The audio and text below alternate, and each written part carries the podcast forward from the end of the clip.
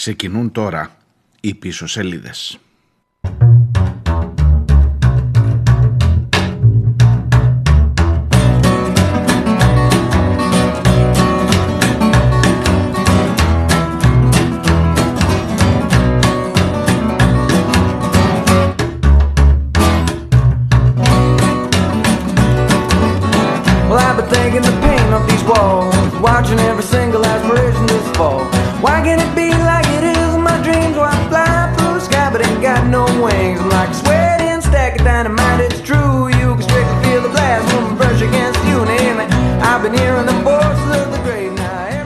Καλώς τους, καλώς ήρθατε. Ακούτε πίσω σελίδες. Είναι Παρασκευή και 10 ο Δεκέμβριος, τελευταία μέρα της εβδομάδας.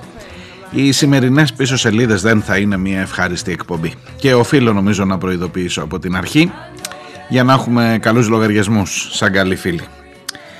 Ε, έχω ακούσει μια συνέντευξη μιας γυναίκας την οποία οφείλω νομίζω ότι είναι χρέος οποιοδήποτε έχει δημόσιο λόγο να την ε, αναμεταδίδει οπουδήποτε μπορεί και να φτάσει. Μπορεί να την έχετε ακούσει, να την έχετε πετύχει και εσείς, όχι σε mainstream media. Εγώ θα κάνω πάντα το διαχωρισμό. Υπάρχουν δύο επικαιρότητες που ζούμε. Υπάρχουν δύο, σαν να ζούμε δύο ζωές ξεχωριστές. Άμα κοιτάξεις από τη μία, από το ένα παράθυρο, βλέπεις άλλη ζωή. Σαν να ταξιδεύεις με το αυτοκίνητο και από τα δεξιά ρε παιδί μου να είναι όλα ρόδινα, όλα υπέροχα, όλα ωραία και άμα κοιτάξεις από την άλλη να βλέπεις την πραγματική εικόνα, την πραγματική κατάσταση. Ε, το δεξιά και αριστερά είναι μάλλον σχηματικό αλλά μπορεί και να ταιριάζει. Λοιπόν η γυναίκα λέγεται Μαρίνα Δημητρίου είναι μία από τις γυναίκες, είναι ένας από τους ανθρώπους που έχασαν δικούς τους ανθρώπους. Εκτός μεθ, αυτή είναι η συζήτηση τις τελευταίες ημέρες και έχει μιλήσει από την καρδιά της πραγματικά και με ένας σπαρακτικό τρόπο για το τι έζησε εκεί.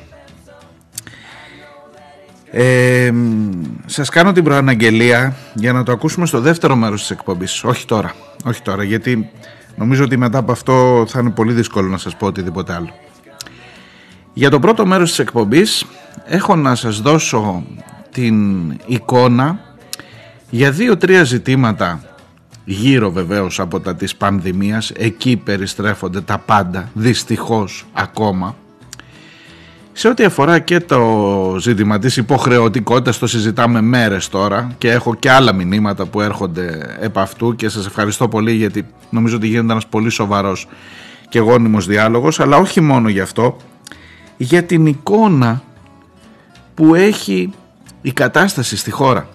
Πριν φτάσεις να συζητάς για το αν υπάρχουν κλειστές ή ανοιχτές μεθ, VIP ή λαουτζίκου μεθ, ε, πριν φτάσεις εκεί για το ποια είναι η εικόνα που έχεις καταγράψει έκατσα και έκανα μια μικρή έρευνα και θέλω να σας την παρουσιάσω. Ε, όχι μην φανταστείτε να, να κοιτάς τα στοιχεία πιο πίσω γιατί δεν στα δίνουν ποτέ συγκεντρωτικά και πρέπει να κάνεις, να κάνεις λίγο ψαχούλεμα στις ανακοινώσεις αυτές τις ημερήσιες του ΕΟΔΗ για να δεις ποια ήταν η πορεία βρε παιδί μου, πού ακριβώς βρισκόμαστε μου έχει κεντρήσει το ενδιαφέρον και το link που σας έβαλα αν έχετε δει στη χθεσινή εκπομπή από το Πανεπιστήμιο John Hopkins που δείχνει πόσο διαφορετική είναι η κατάσταση στην Ελλάδα, πόσο πιο τραγική είναι η κατάσταση στην Ελλάδα σε σχέση με την υπόλοιπη Ευρώπη και σε σχέση με όλο τον κόσμο. Ένα ζήτημα επίσης που είναι στην επικαιρότητα είναι η περίπτωση της 14χρονης κοπέλας του παιδιού που πέθανε στη Λαμία και η καταγγελία που έρχεται για το πώς ακριβώς πέθανε και το ποιες παραλήψεις έγιναν μέχρι να φτάσουν τα πράγματα σε τόσο τραγικό σημείο και να θρυνούμε ένα παιδί από κορονοϊό. Υπάρχει μια μεγάλη συζήτηση επίσης για τα εμβόλια που λήγουν, σας το έλεγα και χθες, και μερικές υποψίες που υπάρχουν στο δημόσιο λόγο, δεν έχω απαντήσεις ειλικρινά, αλλά τουλάχιστον έχω κάποια δεδομένα.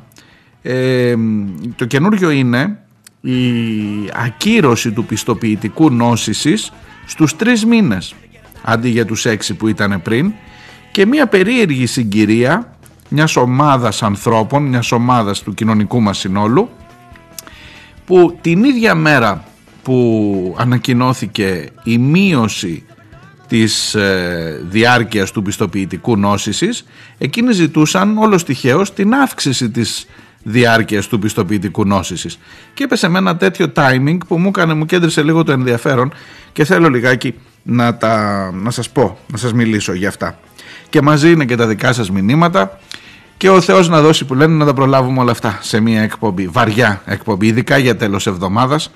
Ε, ας πούμε ότι θα σας καλέσω ή θα σας προκαλέσω να τα πάρετε ό,τι ακούσετε σε αυτή την εκπομπή μαζί σας το Σαββατοκύριακο στο μαξιλάρι σας που λέγανε ε, και ένας παλιός μου δάσκαλος ε, να τα επεξεργαστείς και να τα ξαναδούμε όλα τη Δευτέρα. Τη Δευτέρα που θα έχουμε καινούργιο αρχηγό στο Πασόκ. Να αυτό παιδιά πώς έφτασε η κατάσταση να είναι το Πασόκ ό,τι πιο χαρούμενο έχω να σας πω σήμερα.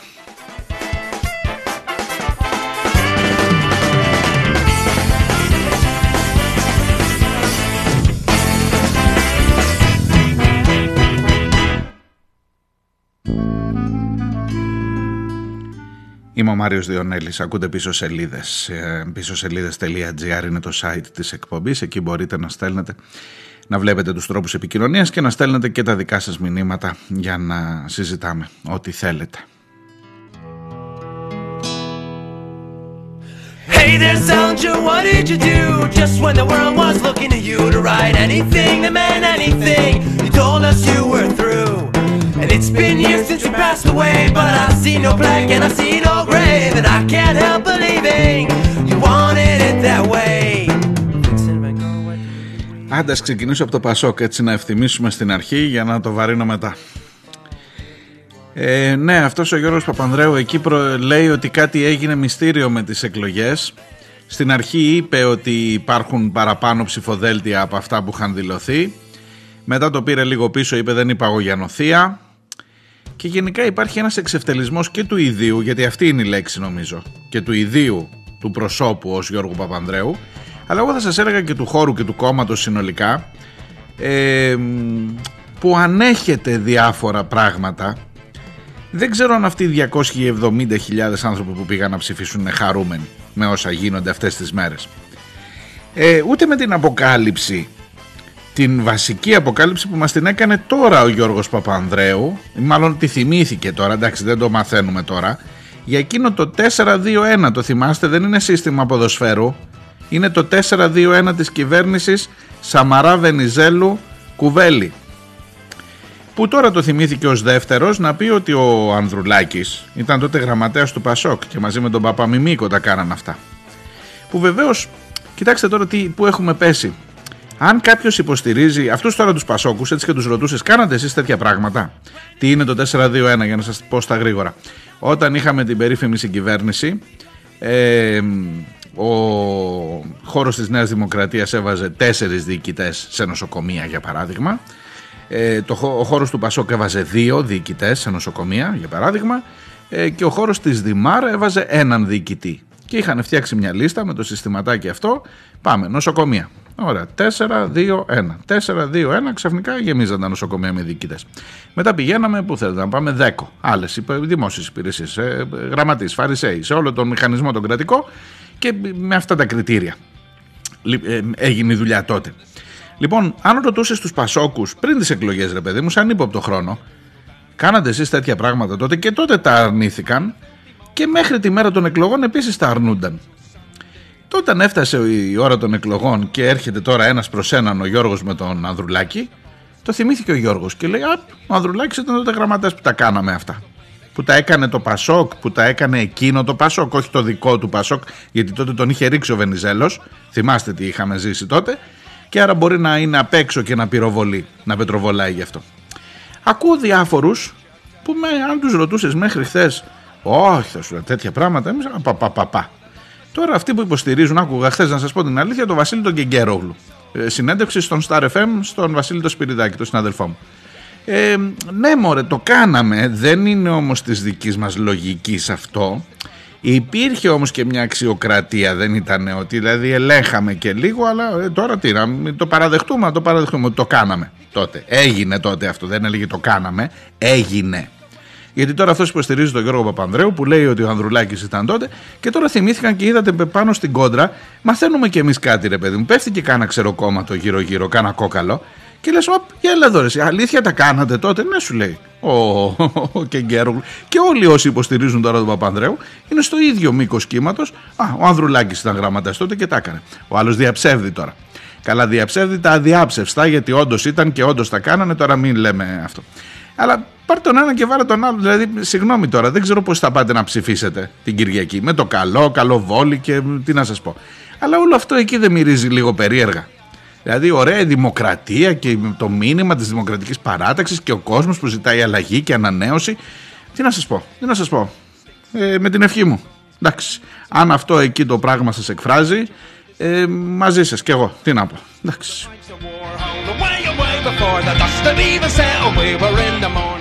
Δεν μου λέτε debate. Δεν κάναμε τελικά. Έχασα λίγο την. Debate δεν θα κάνανε αυτοί οι δύο μεταξύ τους. Έτσι να δούμε κι εμείς λίγο να έχει λίγο ντέρμπι, λίγο φάση. Μπύρες, πίτσες και τέτοια, ξέρετε. Όχι, ε, τελικά το, το, πάει, μας, το, το, το ξεχάσαμε το debate. Κάπου το χάσαμε στην πορεία. Και θέλετε και προγνωστικά; Τι να σας πω τώρα. Σας είπα, το έχω πει ήδη. Τα προγνωστικά μου νομίζω δεν είναι. Τώρα πια κλέβεις εκκλησία. Δεν είναι να. Οτιδήποτε πάνω από το 70-30 θα είναι τεράστια νίκη για τον Γιώργο Παπανδρέου. Ενώ να πάρει πάνω από 30 ο Γιώργος. Θα είναι νίκη ρε παιδί μου, θα είναι αυτό. Ζούμε τον πολιτικό, την τελευταία εβδομάδα του πολιτικού βίου του Γιώργου Παπανδρέου, κατά τη γνώμη μου.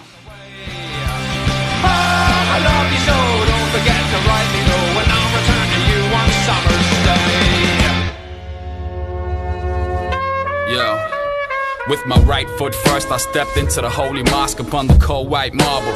Where day and night people sat worshiping, praying. Right and left the mosque being cleaned, shining not a particle of dust. The carvings of marble, the plates of gold, the symmetry of the whole mosque. Yeah, the largest up in all, then came the grandest of the whole. The big beautiful house of Allah, coupled with black clothes. Λοιπόν, αφήνω το Πασόκ στην ησυχία του, το κοινάλ, πείτε το πώς θέλετε, και πηγαίνω στα πιο δύσκολα. 18.982 είναι ο αριθμός που γράφει το θλιβερό αυτό κοντέρ. Αύριο, Σάββατο, θα σπάσουμε και το φράγμα των 19.000. Ε, σας έλεγα σε μία από τις προηγούμενες εκπομπές ότι πέρα από το να βλέπεις τον καθημερινό αριθμό θανάτων, εχθές ήταν 81. Ε, έχει μια σημασία και το αθρηστικό νούμερο πόσο γρήγορα πηγαίνεις ας πούμε ανά χιλιάδα τους ανθρώπους. Μιλάμε για ανθρώπινες ζωές τώρα έτσι καταλαβαίνετε με πόσο μεγάλη ευκολία και αυτή ήταν μια σκέψη στην οποία με έβαλε η συνέντευξη που σας έχω προαναγγείλει για το δεύτερο μέρος. Ε, το με πόσο μεγάλη ευκολία ή ενδεχομένως το πόσο τυχεροί είμαστε, είσαστε κι εσείς αν δεν το έχεις δει από μέσα, δηλαδή είσαι εδώ, εντάξει, έχεις ανθρώπους, και εγώ έχω και, και γνωστό άνθρωπο, γνωστούς άνθρωπου που πέθαναν από κορονοϊό, αλλά που δεν το είσαι, δεν είναι στον άμεσο κύκλο σου.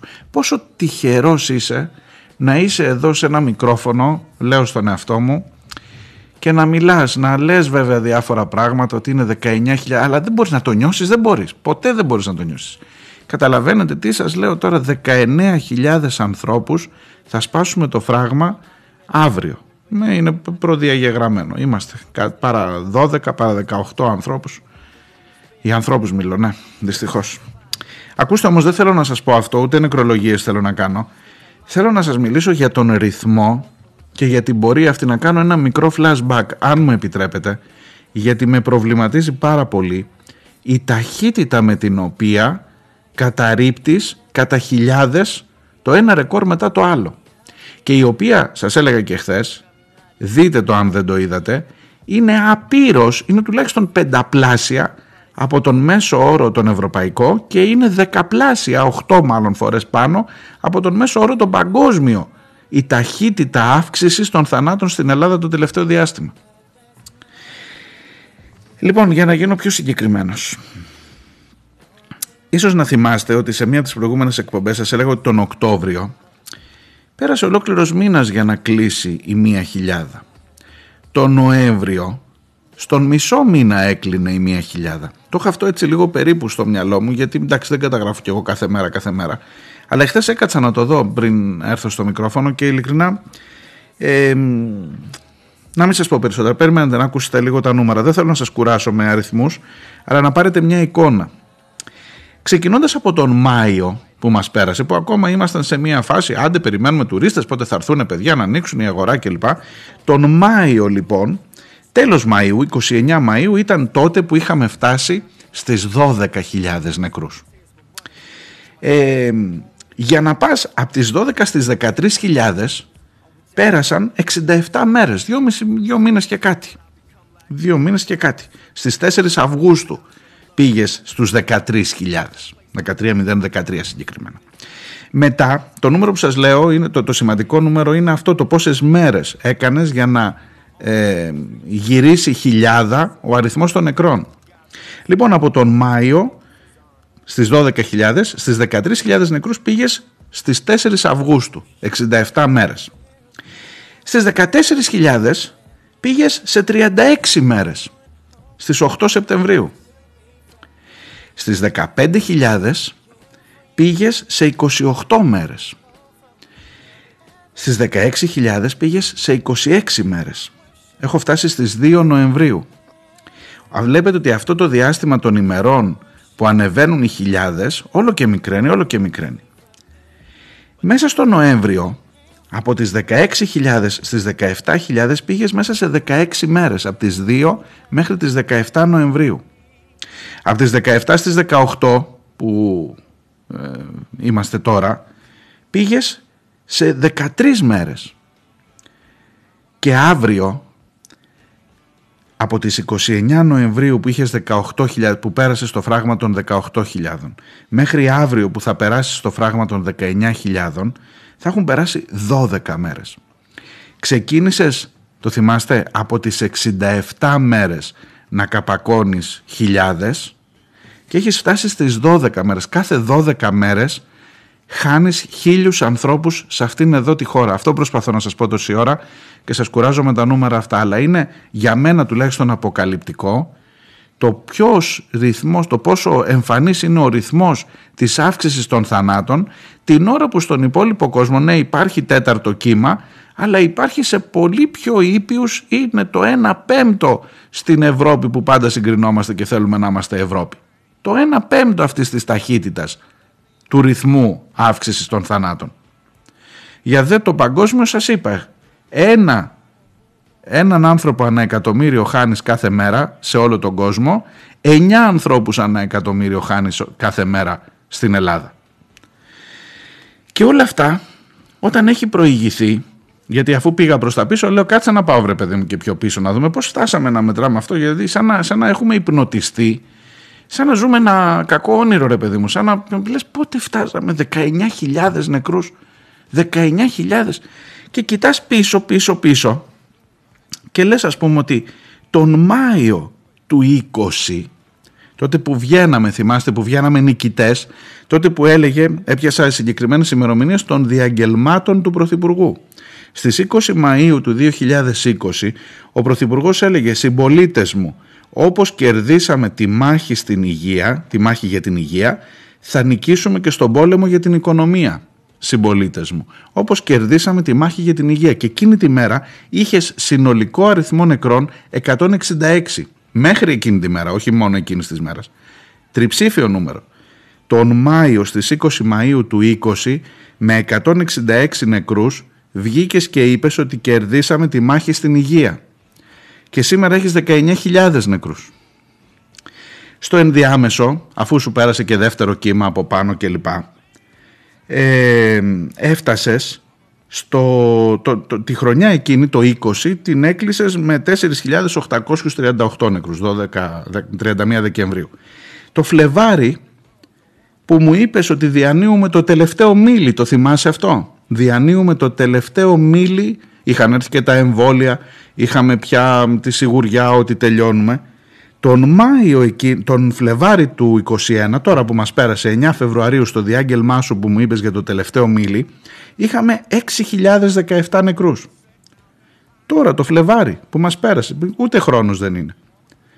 Και από τον Φλεβάρι του 21 που διανύαμε το τελευταίο μίλι, από τους 6.000 νεκρούς, 6.017 συγκεκριμένα εκείνη τη μέρα, σήμερα αύριο θα φτάσουμε στους 19.000 νεκρούς. Μιλάμε για 13.000 νεκρούς παραπάνω μέσα στο τελευταίο μίλι. Πολύ ματωμένο είναι αυτό το τελευταίο μίλι.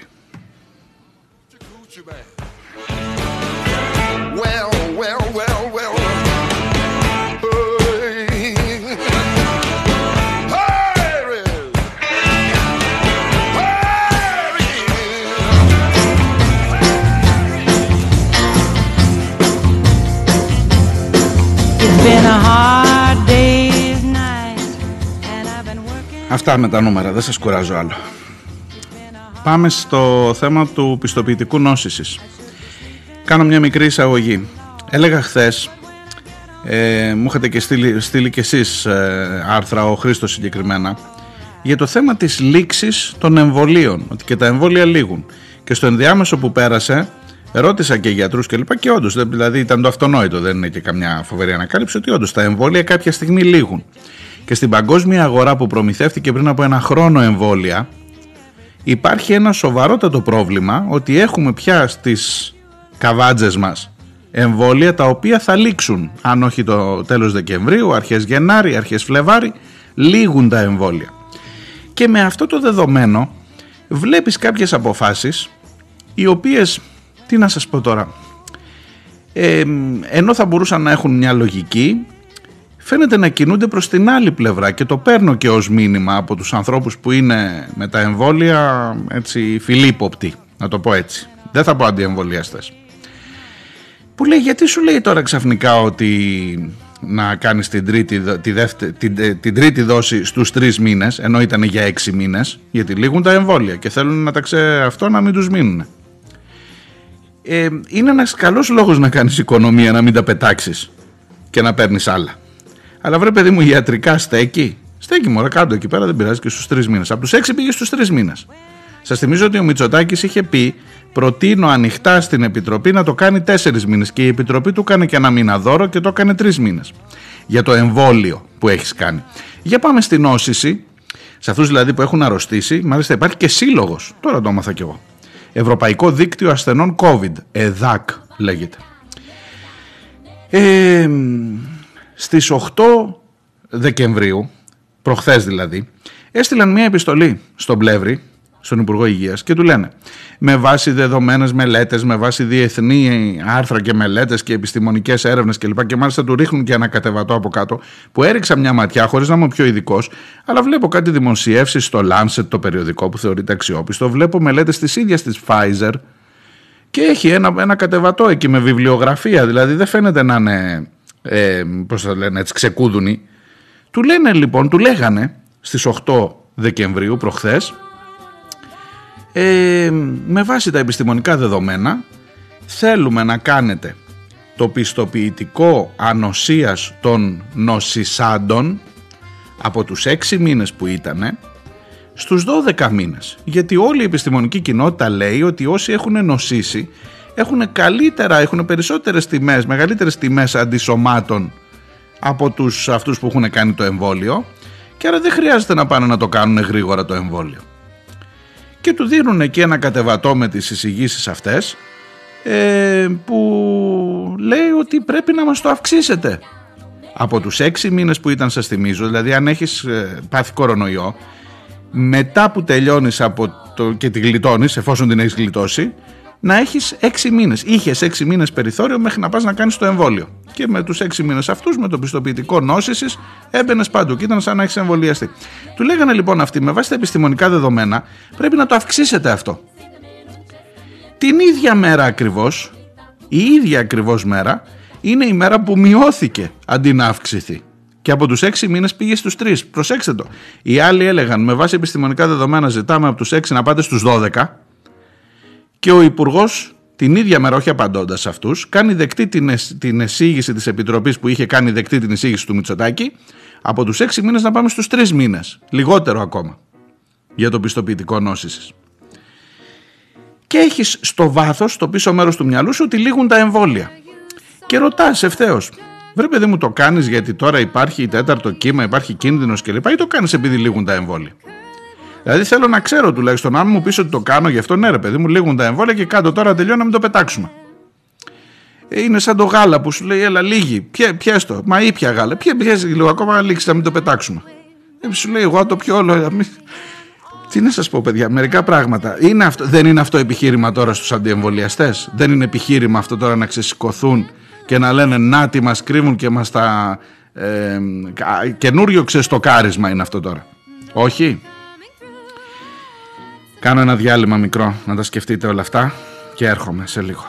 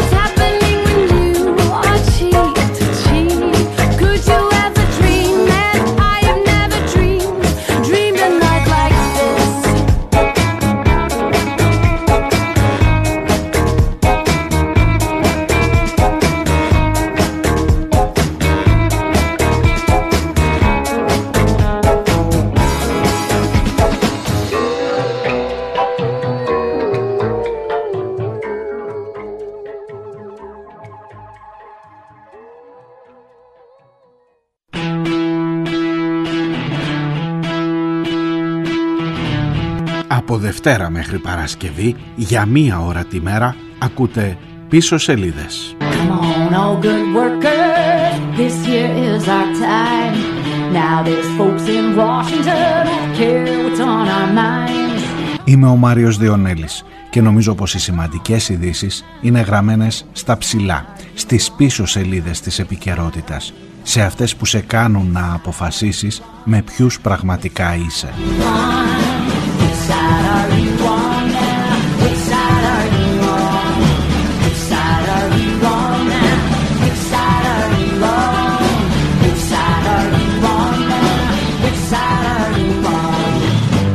Σας περιμένω Δευτέρα με Παρασκευή για μία ώρα κάθε μέρα. Πίσω σελίδες.gr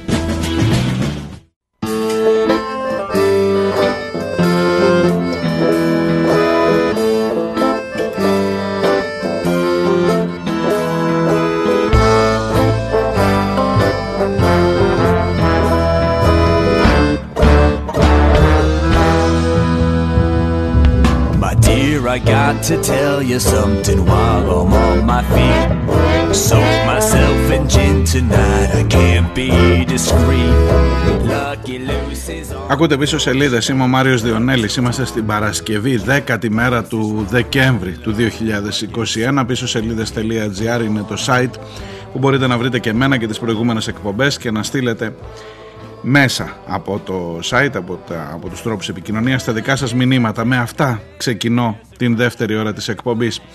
Γιώργος Μαζαράκης, τέταρτος Γιώργος στην παρέα, άλλος από αυτούς που σας έλεγα χθες. Καλώ ήταν, καλώς ήρθες. Κατά τη γνώμη μου, υποχρεωτικό δεν πρέπει να είναι ούτε το εμβόλιο, ούτε το σχολείο, ούτε οτιδήποτε άλλο. Για το σχολείο, π.χ., κάποιος μπορεί να πιστεύει ότι έχει συμβάλει σε μεγάλο βαθμό στο να αποδεχόμαστε με ευκολία τις VIP μεθ και γενικά τις VIP καταστάσεις. Κάτι μπορεί να είναι και καλό και κακό, σαν τον άνθρωπο δηλαδή. Το θέμα είναι ποιος έχει τον έλεγχο και τι κατεύθυνση παίρνει. Σημαντικό είναι το δικαίωμα να κρίνεις και να επιλέγεις, μου λέει ο Γιώργος. Invest in something, baby, that you can't return.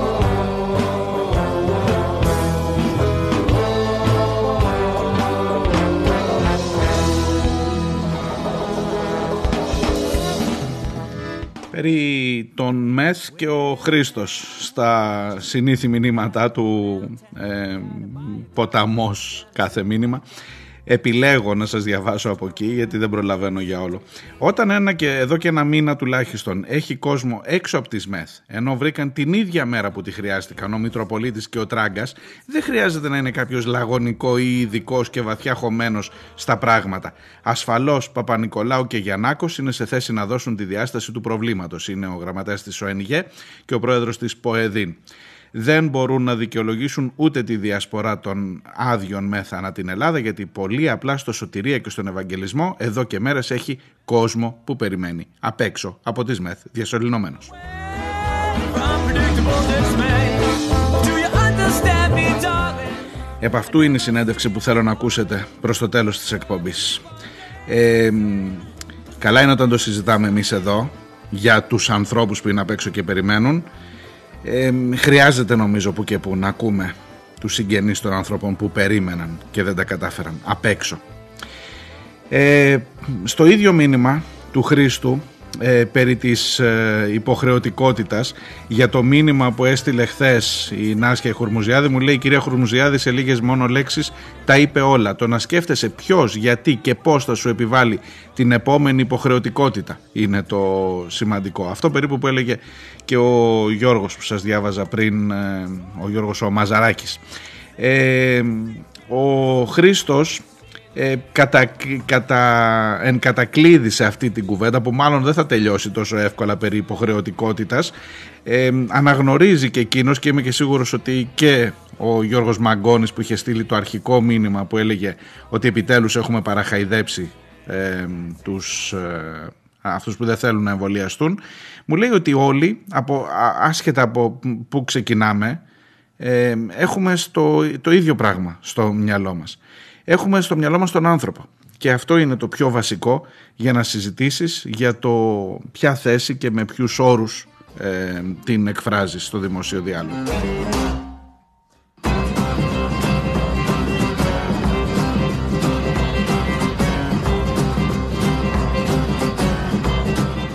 Το Το κοινό νήμα μου λέει που συνδέει τα παραπάνω είναι το αυτονόητο ενδιαφέρον για τον άνθρωπο. Κινούμαστε και προς την ίδια κατεύθυνση και στον ίδιο δρόμο, ακόμα και με τις επιμέρους διαφωνίες. Μόνο που κατά την εκτίμησή μου είναι διαφορετικός από το δρόμο που δείχνουν οι τσαρλατάνοι και φυσικά διαφέρουν τα κίνητρά μας από αυτά των τσαρλατάνων.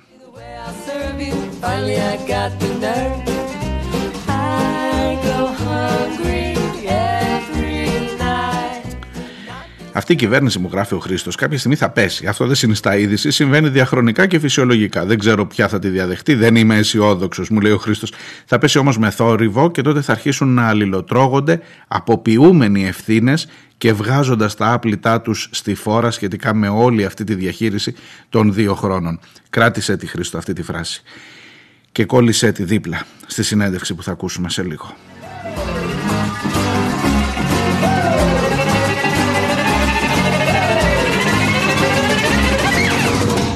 Sticky with your tricky words. And I will crumble like a humble bird. But now you're so tender with an ear I can bend and tell you how I feel. Και κάνει και ένα άνοιγμα στο Γιώργο που του λέει για το αντικληρικαλιστής, για τα θέματα της Εκκλησίας. Έλα του λέει να κάνουμε σύλλογο, δεν είσαι ο μόνος, είμαστε πολλοί. Ε, Χρήστο για την Προεδρία θα, γίνει, θα γίνουν αρχαιρεσίες, δεν είναι τόσο εύκολα τα πράγματα. I'm gonna eat you. You're my desire. I'm gonna sharpen all my teeth and build a fire.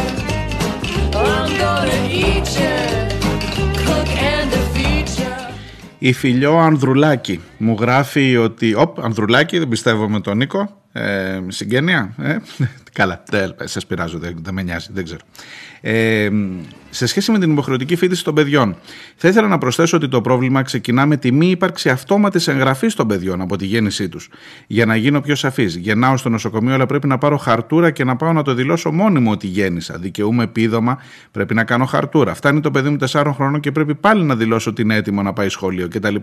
Οι Έλληνες δεν είμαστε και οι πιο ενημερωμένοι πολίτες, ακόμα και αν θέλουμε να είμαστε υπεύθυνοι. Στις δημόσιες υπηρεσίες και τα νοσηλευτικά ιδρύματα μας αντιμετωπίζουν σαν να είναι η δουλειά μας να ξέρουμε σαν να είμαστε κάθε μέρα εκεί. Μόνο για το στρατό δεν ανησυχούμε. Εκεί το ξέρουν και μας ειδοποιούν, μου λέει η φίλιο. Απαντώντας φυσικά για το θέμα της υποχρεωτικής φίτησης και της αυστηροποίησης του πλαισίου που έφερε καλός το ξαναλέω, κατά τη γνώμη μου, να λέω και καμιά φορά καμιά καλή κουβέντα για αυτή την κυβέρνηση. Την αυστηροποίηση του πλαισίου που έφερε η κυβέρνηση με αφορμή τους αντιεμβολιαστές και τους ε, αντι, ε, αντιτέστ, πώς τους λένε, αντιμάσκ, αυτούς που είναι κατά της μάσκας τέλος πάντων.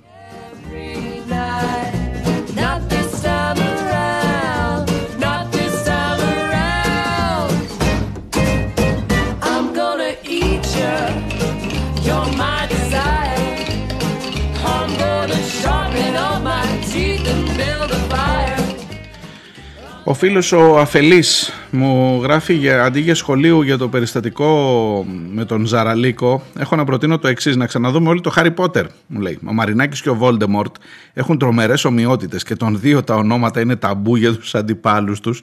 Σωστό και οι δύο ελέγχουν ομάδες τυφλών φανατισμένων οπαδών τους και το τελευταίο βιβλίο ήταν ο και ως υπουργός Μαγείας που έλεγχε τα πάντα και βρήκε πολλούς υπερσυντηρητικούς δημόσιους λειτουργούς να του κάνουν τις δουλειές. Hey, little sister, won't you come and sit down? I feel like talking. Can you please spare me? Μου γράφει επίσης ε, το, την Τρίτη το βράδυ που μας πέρασε, κάτι που δεν έγινε ιδιαίτερα γνωστό, καταδέθηκε τροπολογία που πλέον αφαιρεί από τους ιδιώτες γιατρούς το δικαίωμα άειλης συνταγογράφησης σε ανασφάλιστους.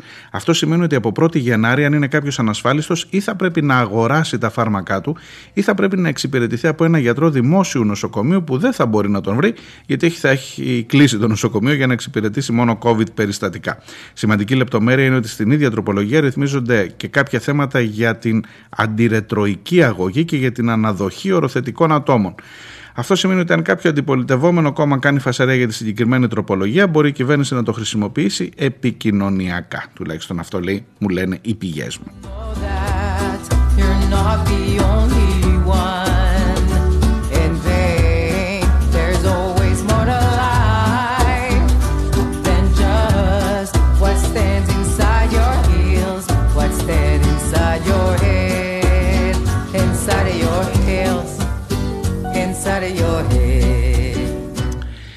Ο φίλος ο Χρήστος ο Μανιάτης μου γράφει ότι στην, ε, για την εκπομπή της 8ης Δεκεμβρίου για το εμβόλιο ότι γίνεται στα παιδιά γιατί οι μεγάλοι δεν θέλουν να το κάνουν. Μου λέει είναι διαφορετικά τα πράγματα. Γιατί τα παιδιά λειτουργούν σαν όχημα να φτάσει ο ιός σε άτομα τρίτης ηλικίας. Ένα παράδειγμα για να γίνει πιο κατανοητό είναι η περίπτωση της Θεσσαλονίκης στο πρώτο κύμα. Υπήρχαν πολλές περιπτώσεις γιατρών που δούλευαν σε μεθ και κόλλησαν από τα παιδιά τους. Επίσης για το θέμα των εργαστηρίων, σε σχέση με τη μετάλλαξη όμικρον που έλεγα ότι επειδή στην Κρήτη υπάρχει το ιολογικό εργαστήριο, το βρίσκουμε πιο γρήγορα.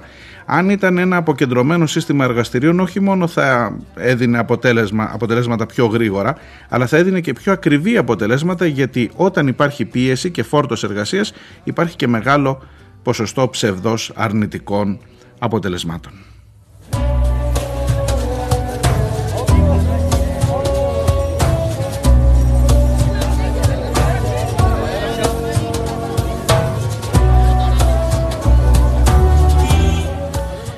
Αυτά προς το παρόν από τα δικά σας μηνύματα. Ε, θέλω να σας πάω σε δύο περιπτώσεις και με αυτές θα κλείσω για σήμερα. Τέσσερις ώρες περίμενε στο κοντέινερ η 14χρονη που κατέληξε στη Λαμία. Ας ξεκινήσω από εκεί.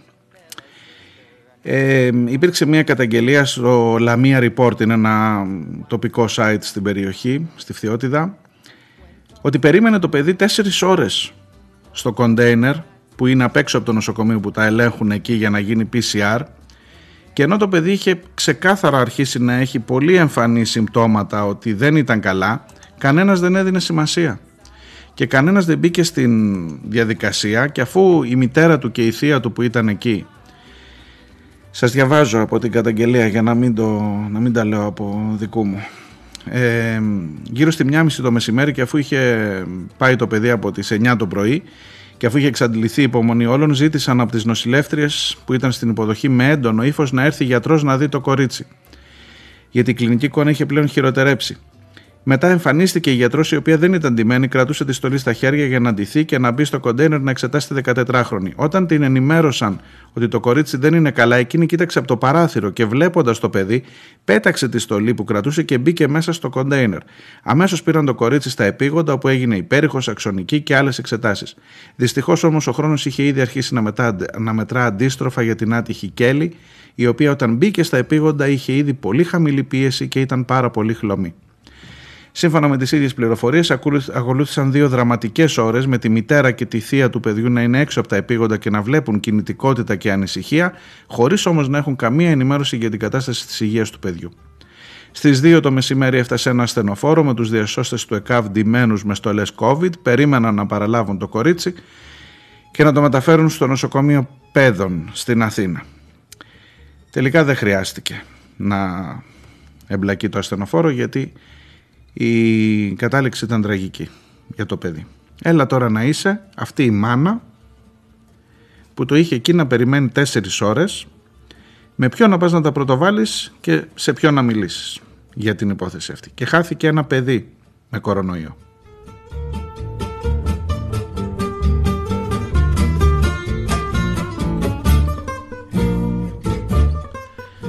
Η απάντηση είναι ότι έχει διατάξει ΕΔΕ ο διοικητής της 5ης Υγειονομικής Περιφέρειας και επίσης γίνεται και προανάκριση από την εισαγγελία πρωτοδικών Λαμίας. Σας καλύπτει;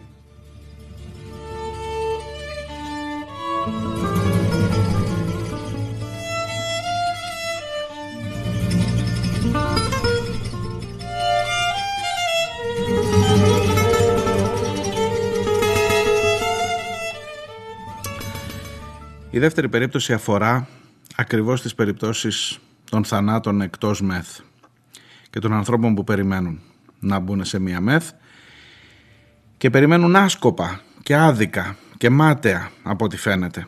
Γιατί όταν θα έρθει ο Μητροπολίτης ή ο Τράγκας θα μπουν, θα βρουν θέση, μια χαρά. Το πρόβλημα το είπα και χθες, δεν είναι ούτε ο Μητροπολίτης ούτε ο Τράγκας. Το πρόβλημα είναι ότι δεν έχεις παραπάνω μεθ να διαθέσεις. Μεθ κανονικές όχι να είναι εκεί και να είναι επαφή, σε επαφή με όλο τον κόσμο. Θα ακούσετε μια γυναίκα πώς περιγράφει το χαμό του αδερφού της. Η συνέντευξη δόθηκε στο Κόκκινο και στον συνάδελφό μου και φίλο μου ε, Γιώργο Τραπεζιώτη. Αφού στον ίδιο ραδιοφωνικό σταθμό είχε βγει προηγουμένως ο βουλευτής της Νέας Δημοκρατίας ε, και είχε πει ε, μισό λεπτό να σας πω πώς τον λένε γιατί τον ξέχασα τον βουλευτή Εν πάση περιπτώσει, ο Δημήτρης Μαρκόπουλος ήταν και πρώην δημοσιογράφος. Λοιπόν, είχε βγει και είχε πει ότι υπάρχουν μεθ και με τα ιδιωτικά εργαστήρια, με τις ιδιωτικές κλινικές έχουμε φροντίσει να έχει τουλάχιστον 600 μεθ στην ε, Βόρεια Ελλάδα. Και βγήκε φυσικά η ΟΕΝΓΕ και τον διαψεύδει και λέει τι είναι αυτά που λέτε, ούτε 150 μεθ δεν είναι και αυτές διατίθενται για non-COVID περιστατικά και μην κοροϊδεύετε τον κόσμο. Αλλά η ουσία η ακόμα πιο δραματική απάντηση και αποστομωτική απάντηση είναι, άκουσε, άκουσε η γυναίκα αυτή τον Δημήτρη Μαρκόπουλο να λέει «Μα έχουμε μεθ, δεν υπάρχει θέμα να μείνει κανείς εκτός» και έχει χάσει η γυναίκα τον άνθρωπό της, τον αδερφό της. Και βγαίνει, θα ακούσετε πώς, και με απίστευτη ψυχραιμία, δηλαδή με θαυμαστή ψυχραιμία, περιγράφει τι ακριβώς έζησε η ίδια και βάζει και ένα πολιτικό στίγμα και λέει μέσα στην απόγνωσή της ότι εδώ πρέπει, πρέπει όταν θα ηρεμήσουμε όλοι αυτοί οι άνθρωποι που έχουμε χάσει τους ανθρώπους μας που θα μπορούσαν κάτι, μπορεί και να πέθανε μέσα στη ΜΕΘ. Αλλά δεν είχε την ευκαιρία, δεν, δεν του δόθηκε η ευκαιρία να μπει σε μια κανονική ΜΕΘ του δικού της ανθρώπου. Και αυτό βγαίνει και το καταγγέλει και περιγράφει ακριβώς τι έζησε. Και σας ομολογώ ότι με, με, τάραξε, με συντάραξε η, η συνέντευξη αυτή. Έχω την υποχρέωση, νιώθω ότι έχω την υποχρέωση και αν θέλετε κάντε το κι εσείς, κοινοποιήστε και την εκπομπή αυτή ή το κομμάτι, το απόσπασμα όπως νομίζετε. Ε, νιώθω ότι έχω την υποχρέωση αυτής της φωνής να της δώσω όσο γίνεται μεγαλύτερο εύρος και να φτάσει όπου, όπου είναι δυνατόν πιο μακριά. Ε, θα σας αποχαιρετήσω μάλλον. Δεν ξέρω αν θα έχω να σας πω πολλά μετά από αυτό. Είναι 7 λεπτά η συνέντευξη που θα ακούσετε. Προχωράμε και βλέπουμε. Κυρία Μαρίνα Δημητρίου, καλή σας ημέρα. Εκπαιδευτικός η κυρία Δημητρίου. Καλημέρα. Ναι, είμαι εκπαιδευτικός και πολίτης αυτής της χώρας και μ, ένας άνθρωπος που ζει τους τελευταίους μήνες μια μεγάλη απώλεια γιατί το καλοκαίρι μπήκε στο νοσοκομείο ο αδερφός μου, ε, αιμοκαθερούμενος, με έναν απλό πυρετό. Απλός δεν ήταν, γιατί δεν ξέραμε από τι είναι και έτσι και μπήκε στο νοσοκομείο. Μια διαδικασία ε, από την αρχή της ε, επίπονη, δύσκολη. Μπήκαμε το μεσημέρι στο νοσοκομείο απόγευμα ε, και καταλήξαμε σε δωμάτιο το ξημέρωμα στις 5 το πρωί. Δεν ήμουν εγώ, ήταν η αδερφή μου. Ε, μου περιέγραφε το τι συνέβαινε και νόμιζα ότι απλά υπερβάλλει γιατί τις περισσότερες φορές εί- είμαστε όλοι μαζί, αυτή τη φορά δεν ήμουν και λέω μ, ε, υ- υ- υπερβάλλει. Την επόμενη μέρα που βρέθηκα εκεί ε, αυτό που έβλεπαν τα μάτια μου δεν το πίστευα. Υπήρχαν παντού ράτζα. Υπήρχαν παντού άνθρωποι που εξετάζονταν, γιατροί, ε, ζόμπι, με μια ένταση, με μια γρηγοράδα, με μια σβαλτάδα πέρα δόθε για να μπορέσουν να εξετάσουν. Ε, α, είχα να ζήσω τέτοιες εικόνες, νομίζω είμαι 42 χρονών, νομίζω, από παιδάκι.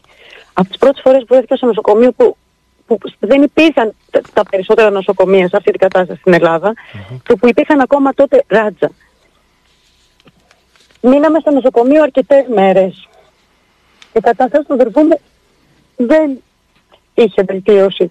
Δεν μπορούσαμε να βρούμε εμβολιασμένος, όπως και οι υπόλοιποι. Δεν μπορούσαμε να βρούμε τι συμβαίνει. Πιέζαμε τους γιατρούς, αλλά ήταν η πρώτη φορά στη ζωή μου. Πραγματικά όταν κάποιος δικός μου κινδυνεύει γίνομαι, ε, γίνομαι άγρι, α, α, άγριο ζώο για να τον προστατεύσω. Κα- Θα κάνω τα πάντα. Εκείνες τις μέρες πραγματικά είχα μου διάσει. Γιατί αυτό που έβλεπα δεν μπορούσα και εγώ να το διαχειριστώ. Η- Τα ράτζα και αυτό που έκαναν οι γιατροί εκεί μέσα και που συνεχίζουν και κάνουν, έτσι, πάμε για τα εξάμεινα του αδερφού μου και αυτοί οι άνθρωποι εξακολουθούν και ζουν αυτές τις καταστάσεις. Και υπάρχουν άνθρωποι που εξακολουθούν και έχουν ανθρώπους στα νοσοκομεία, γιατί ο αδερφός μου διασωληνώθηκε σε εκείνον τον πρώτο θάλαμο που μπήκε. Όταν μας είπαν τελικά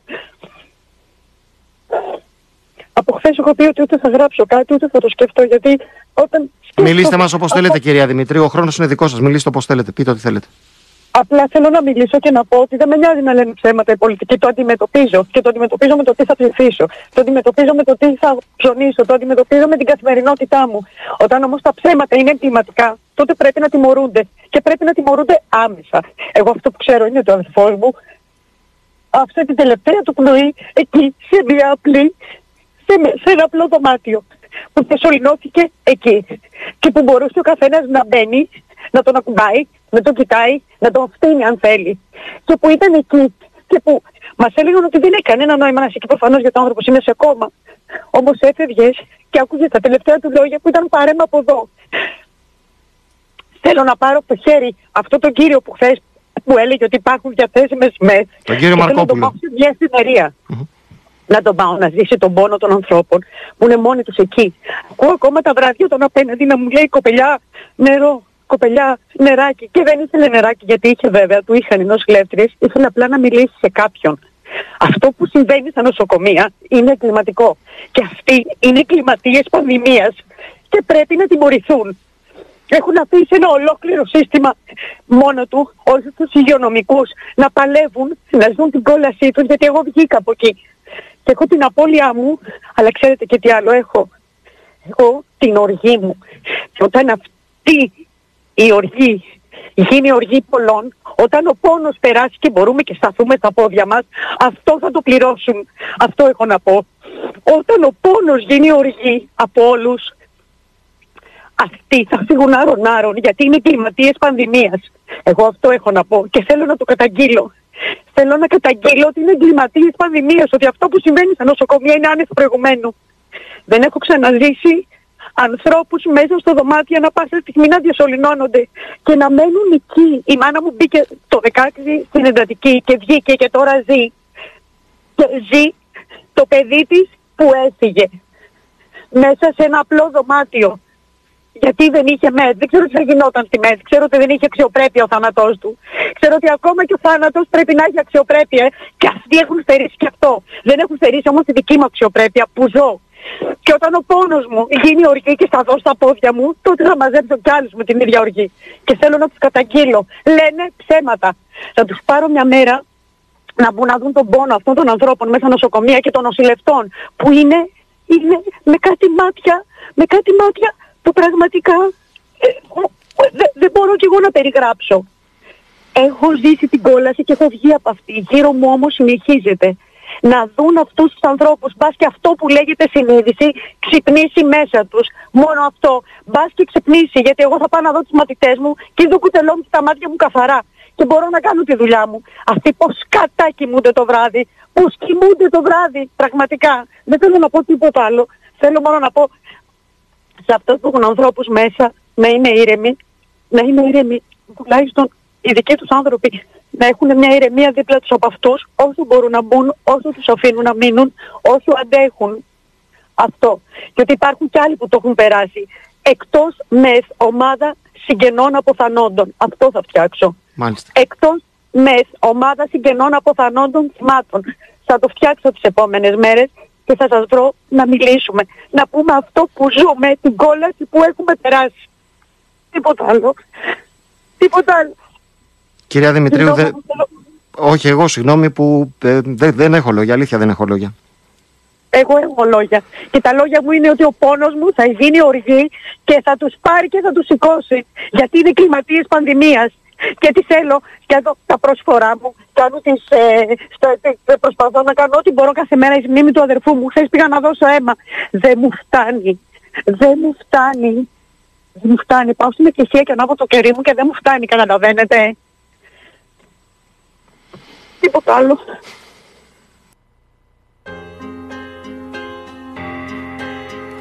Απ' το κακό και τα διωγμένο κι όπως ενίστευε στη δίκοπη ζωή σε βρήκα ξαφνικά σημαδεμένο. Να σε έχω κάτω κόσμος ξεγραμμένο κι ο πάνω κόσμος να είναι η τροχή που σε έχουν στα στενά κυνηγημένο. Και πήρες του καιρού τα αλφαβητάρι και της αγάπης λόγια φυλαχτό για να βρει πάλι ρίζα το χορτάρι και πήρε την ελπίδα και τη χάρη. Ψηλά να πας να χτίσεις κύβωτο με την ελπίδα μόνο και τη χαρή Μα πως να μην ξεχάσεις την αυλή σου και την παλιά τη γνώμη καθενός. Όσους κρυφά περπάτησαν μαζί σου να σημαδεύουν πάλι τη ζωή σου και να σε το πουλί κι ο κυνηγός στις μαύρες λαγκαδιές του παραδείσου. Κρυφά και φανερά σ' ακολουθούνε οι συμμορίες κι οι βασανιστές και ψάχνουν μέρα νύχτα να σε βρουνε μα δεν υπάρχει δρόμος να διαβούνε. Γιατί ποτέ δεν ήταν πίτες το κόμμα που πατούν να προσκυνούνε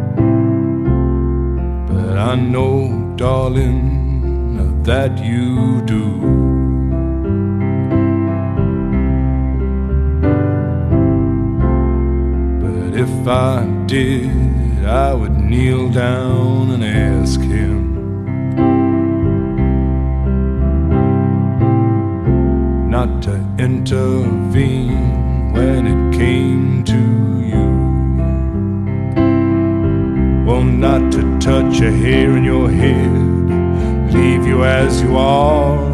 If he felt he had to direct you, then direct you into my arms.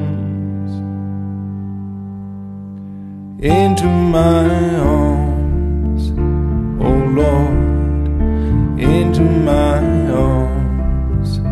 Oh Lord, into my arms, into my arms.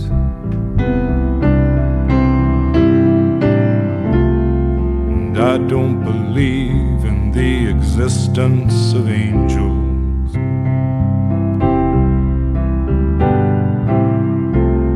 But looking at you, I wonder if that's true.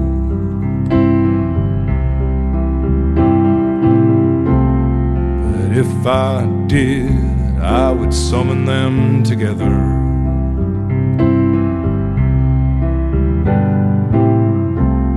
and Ask them to watch over you. Well, to each burn a candle for you to make bright and clear your path and to walk like Christ in grace and love and guide you into my arms. Into my arms,